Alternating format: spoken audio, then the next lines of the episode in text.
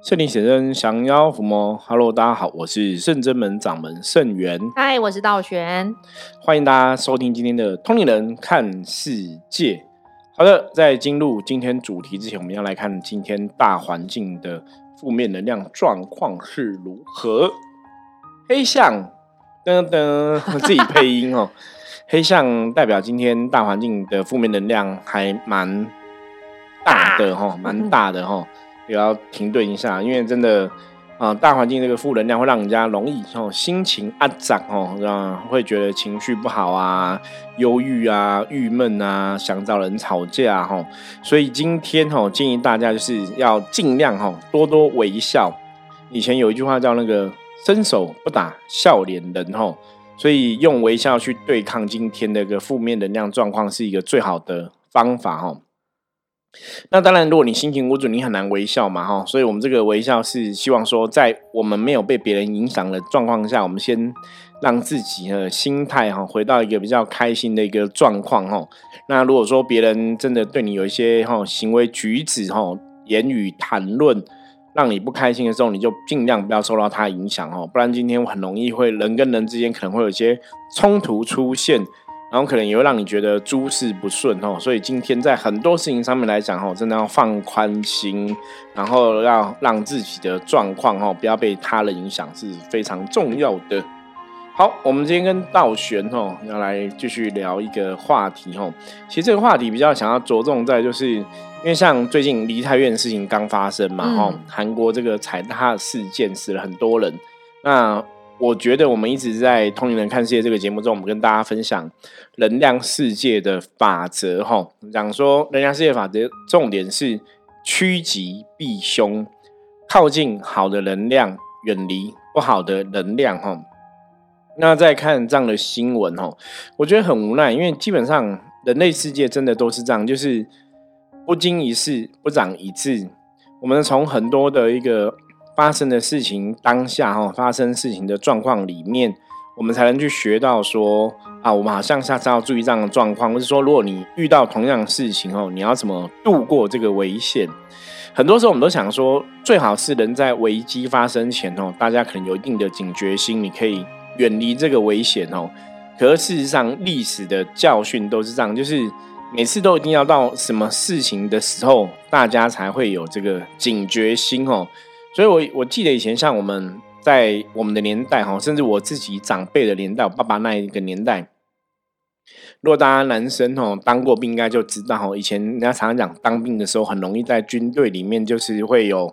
死亡啊、伤亡的事件哦。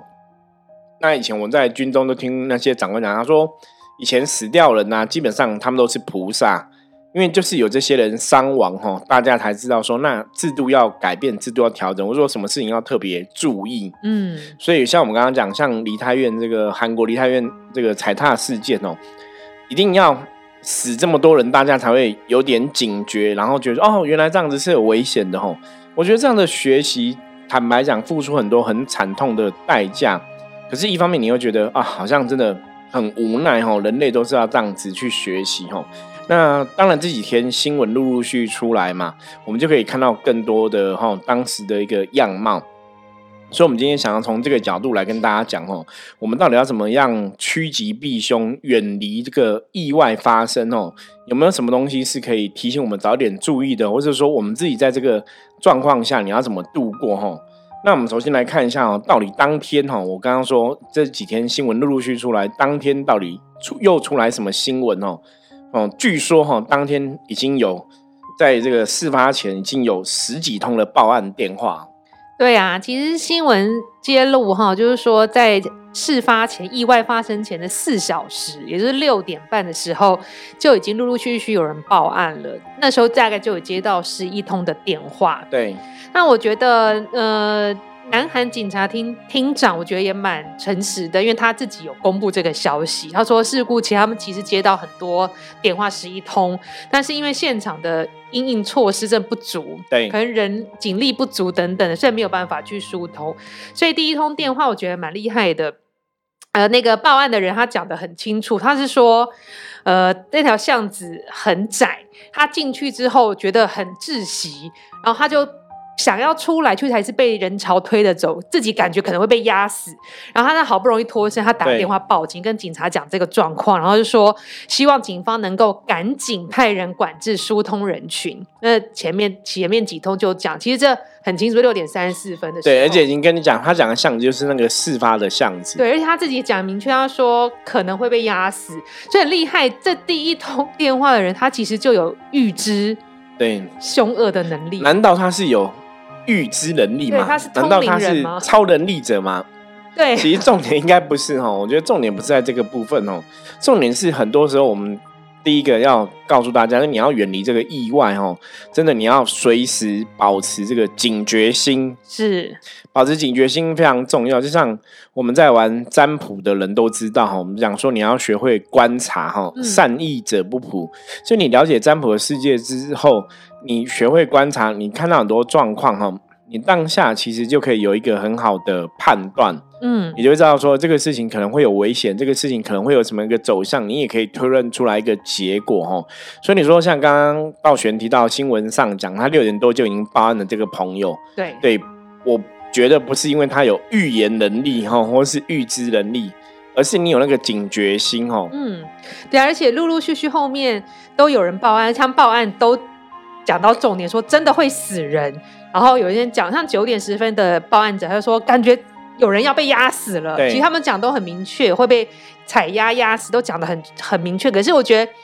警方也很妙，应该要赶快六点四几呃前面十几通就要开始调配人力，因为不可能在同一个地区同一个时间点接到这么多报案的电话，就表示说真的很危险。所以你看，像报案的这些人，他们。真的都有这个警觉性，而且像他，我记得新闻有提到哦，他们有的也是被挤来挤去，然后可能也是觉得很窒息，或者说整个脚离地哈，也没法走。对，就是他们已经发生这样的事情，所以他们更知道说这样真的很危险。你如果真的有人跌倒哈，那个是很可怕的事情，所以他们有这个意意识出来了哈，那他们也有警觉到这个事情哦。那只是说很遗憾，你看这个东西，我觉得到后来真的变成人祸。真的，哦，一开始你其实是可以去。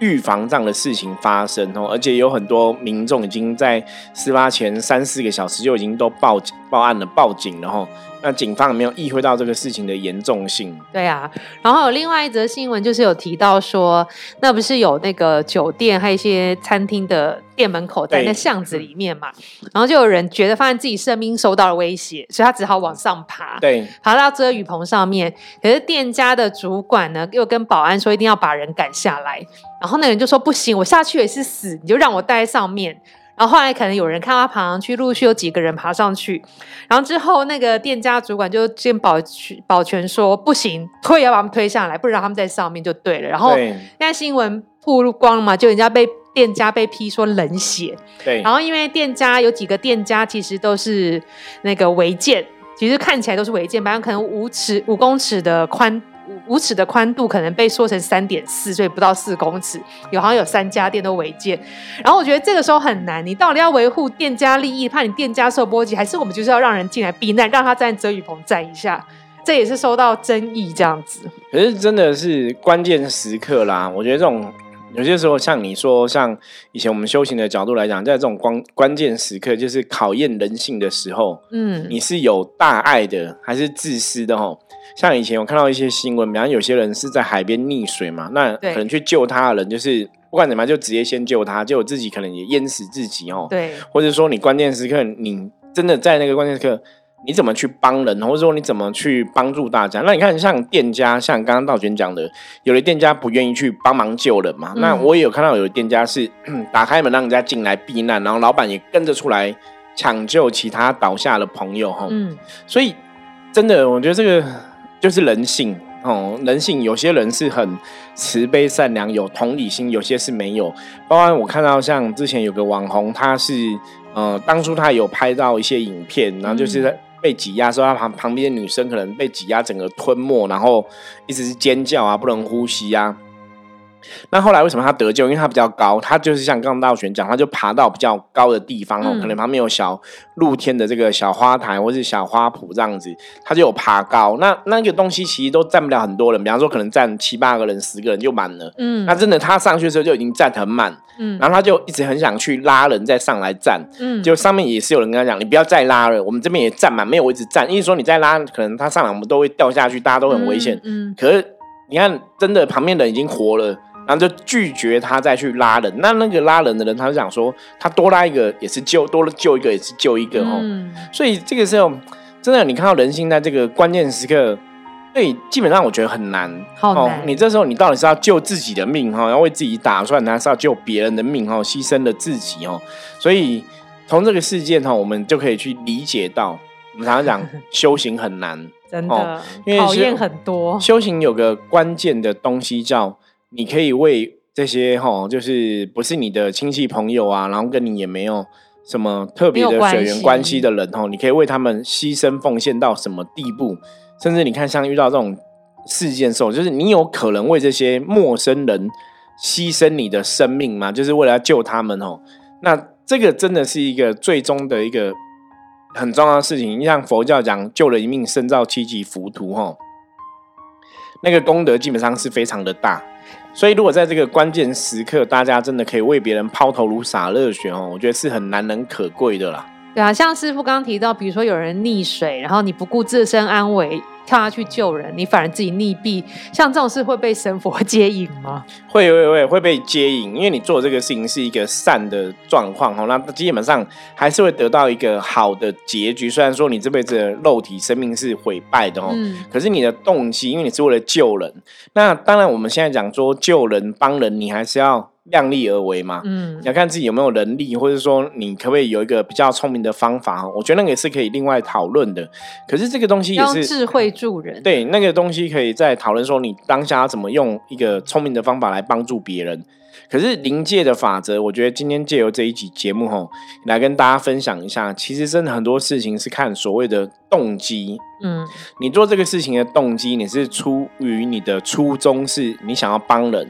嗯，帮人救人，还是你是出于自己的一个私欲哈，为了我自己而已哈？那个其实，在能量的世界法则都有很多一个能量的牵扯跟影响。嗯哼，那当然，我们在讲能量的修行，我们在讲通灵人看世界，我们在讲修行这件事情。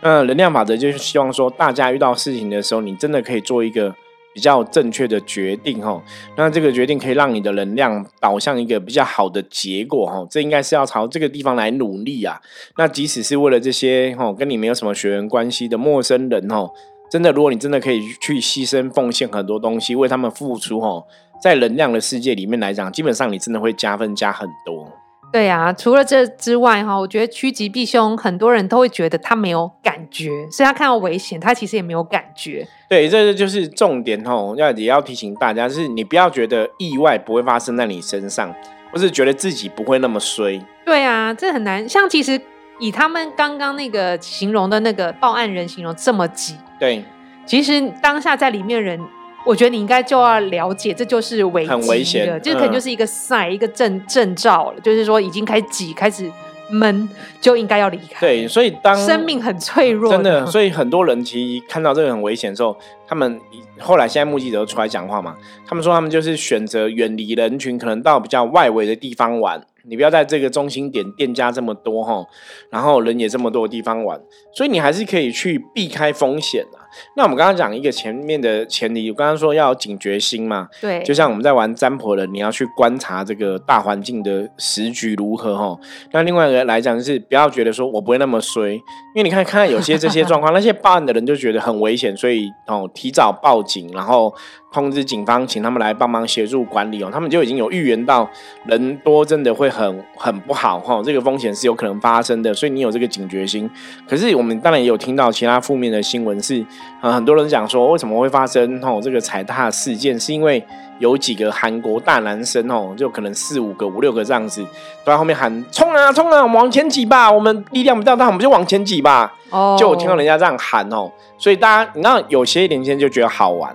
嗯就会这边弄。因为像这两天刚好印度也发生一个吊桥坍塌事件哦，那当然那个吊桥坍塌也是第一个就是人太多，它已经超载了。第二个，据说也是因为年轻人觉得很好玩，在那边一直晃，一直晃，一直晃，天哪，晃到它就整个垮掉哈。那一样像这种挤的事件哦，我不晓得大家可不可以体会。其实你如果真的有去夜市，或是参加一些活动、演唱会哦，或是真的有遇过这种人挤人场，像那天我跟道玄聊到，我们在那个台北市政府跨年嘛。坦白讲，真的有些年轻人会觉得人挤人很好很好玩哦，他们真的就是很疯狂。那你看，像韩国为什么？我们看那个新闻影片，大家都很难想象，那已经摩拳擦踵了，人已经这么多了哈，大家怎么还会没有警觉哈？所以真的你要去远离这个意外哈，我们讲要趋吉避凶，大家还是不要铁齿，不要觉得说意外不会发生在我身上。对啊，现在很奇妙的是因为新闻有提到嘛，就是他们礼拜五的时候其实聚集了十七万人，对，可是隔一天只聚集了十万人，却造成这种。可怕的结果，这有可能是其中在里面的人人为因素，真的是蛮大的。有可能像说推挤啊、嬉闹啊，故意的。对啊，因为他们可能也没注意，他们这样推，前面人会没有失力点，会跌倒，就没有想那么多。其实大家做什么事玩乐，其实还是要深思熟虑一点，不要一时冲动，要用脑子想过，是不是什么时候该做什么事才是正正确的。真的，因为很多的案例哦，你你后来再看到一些新闻事件，你回头想就是。乐极生悲啦，真的，大家在玩乐的当下，真的没有去想很多哈，或是说你你真的觉得说，哎，这个危险不会发生，说不会在不会在我身上，我不会这么衰哈。真的，我觉得很多时候参加任何活动哦，像你一般像如果在台湾的法律上面来讲，你如果办一些户外活动、大型活动，像以前我们公司要办活动嘛，嗯，那你真的到了多少的人数以上或怎么样，你真的要管控好，甚至你是不是要有一定报备，有一定的那个相关的。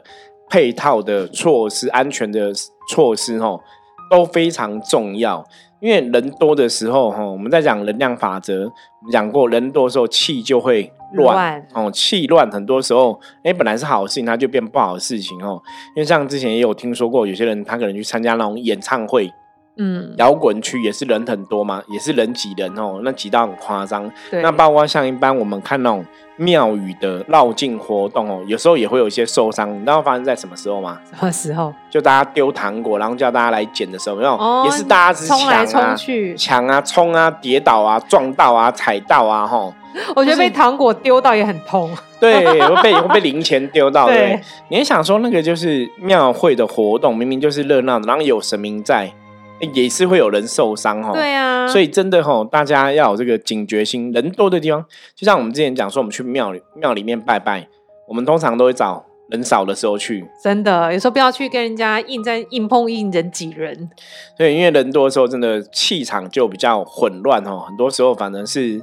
就没有那么吉祥啦。哈，我觉得这个大家也是要特别注意到。我们刚刚前面讲到说，你要有警觉心。第二个是。你不要铁齿，不要觉得说好像意外不会发生哦，不要把自己哈，不要做很多事情，不要过度哈，不要乐极生悲。那最重的其最重要的，想还是要跟大家讲哦，很多时候你要知道，能保护你的只有你自己，你自己 哦，真的能保你只有你自己哦，因为在参加这种场合的时候，你看人这么多。大家都期待说警察可以来帮忙疏散啊什么的，可是因为你看到新闻，后来也是有警察来疏散，可是你没办法疏散，而且警察要去拉人嘛，真的跌倒了也拉不起来哈。所以你发现关键时刻真的，我们很多时候你只能依靠自己，你不要把你的人生啊很多的状况都去依靠别人，或是依赖别人可以帮你啊怎么样哦？如果有人帮你，我们讲说有贵人，那当然很好。